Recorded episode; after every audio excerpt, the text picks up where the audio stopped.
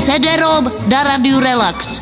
CD-ROM. Posledních pár dní plní stránky jistého bulvárního deníku jistý manželský trojuhelník. Pepa Ornela, a Gábina. asi víte, o kom mluvíme. A ví to i pan CD-ROM? No tak samozřejmě, že to vím, já teď jsem si zařídil předplatný na ten časopis, protože to je nejlevnější porno časák teď v republice. Poslední tři čísla to jsou samý prca, to je parada. No dobře, necháme v obsah v obsahem.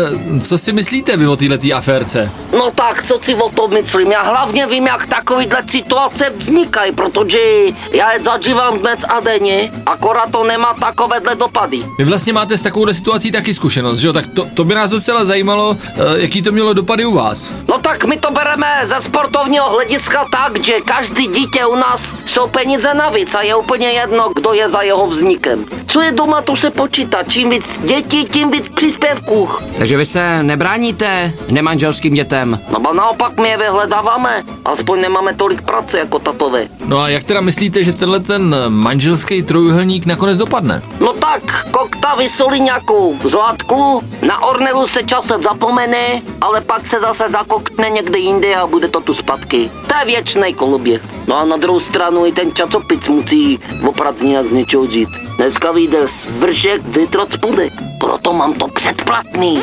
Od pěti do devíti ranní jam.